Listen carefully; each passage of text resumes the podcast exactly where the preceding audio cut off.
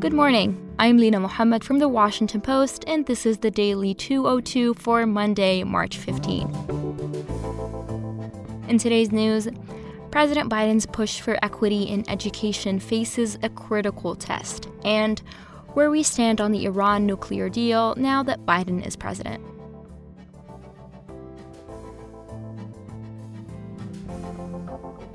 But first, the big idea.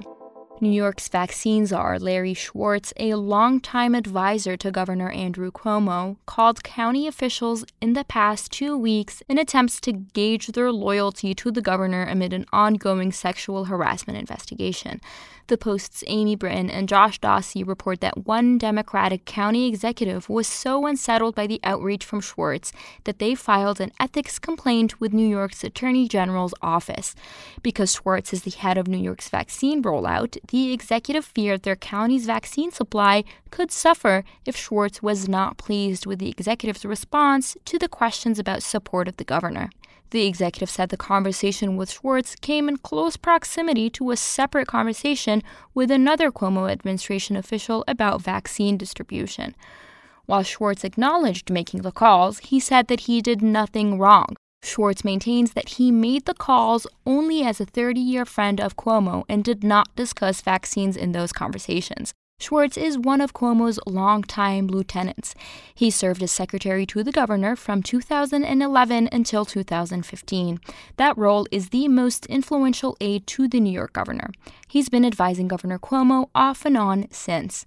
He even has a reputation as Cuomo's enforcer. Schwartz returned last spring to be the administration's point person on the coronavirus pandemic. He even moved into the governor's mansion at one point and has managed much of the state's response response. Schwartz described the calls as cordial, respectful, and friendly, adding that nobody indicated that they were uncomfortable during the calls or that they did not want to talk to him. He added that decisions about where to locate mass vaccination sites are not made by one individual, but are determined by members of the governor's vaccine task force and outside consultants. In interviews with the Post, several public officials who received the calls from Schwartz spoke on the condition of anonymity to describe the conversations, saying they fear swift retribution from Cuomo if they speak out against him. They describe the outreach as politics as usual in the Cuomo administration, which has long earned a reputation for leaning on allies and threatening opponents. Several Republican county executives reached by the Post said that they had not received such calls from Schwartz. The governor has been accused of workplace harassment, improper touching, or both by five women, including four who worked for him. An allegation by a sixth woman, who's also an employee, was referred by the governor's office to local police for investigation late last week. Many others, male and female, have described a hostile and abusive workplace in which young women were frequently treated differently.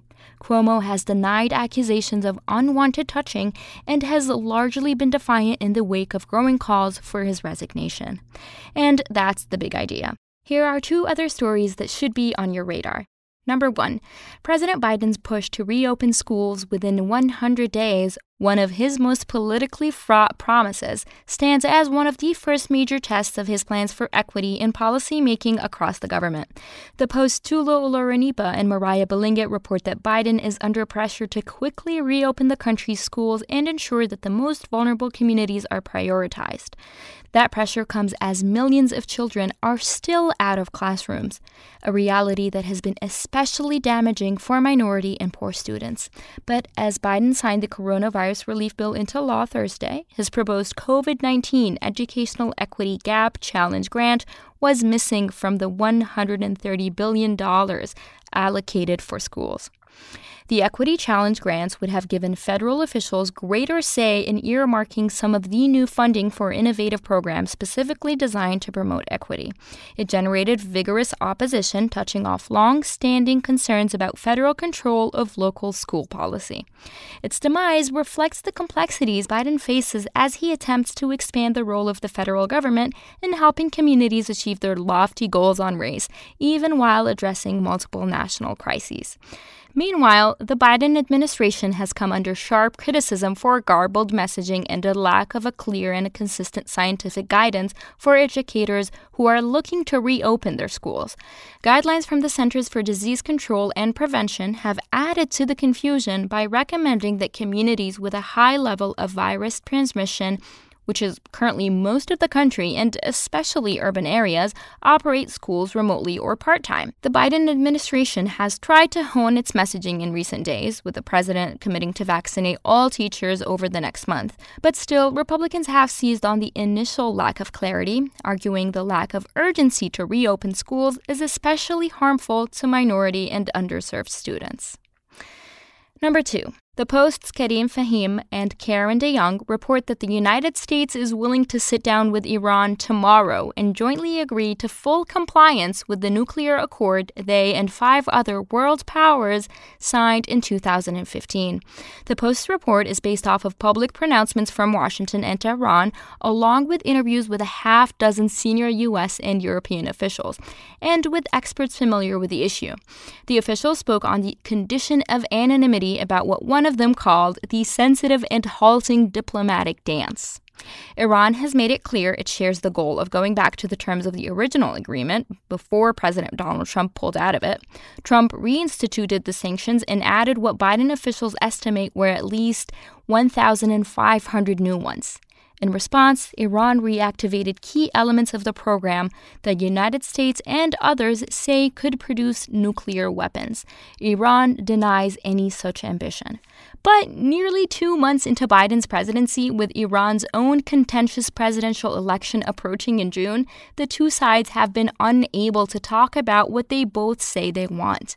The United States and Iran have issued sometimes contradictory, sometimes inflexible statements that reflect mutual suspicions and agendas that are far broader than the simple reactivation of an agreement. Iran wants all Trump sanctions lifted and an immediate influx of cash from release of blocked international loans and frozen funds, along with foreign investment and removal of bans on oil sales.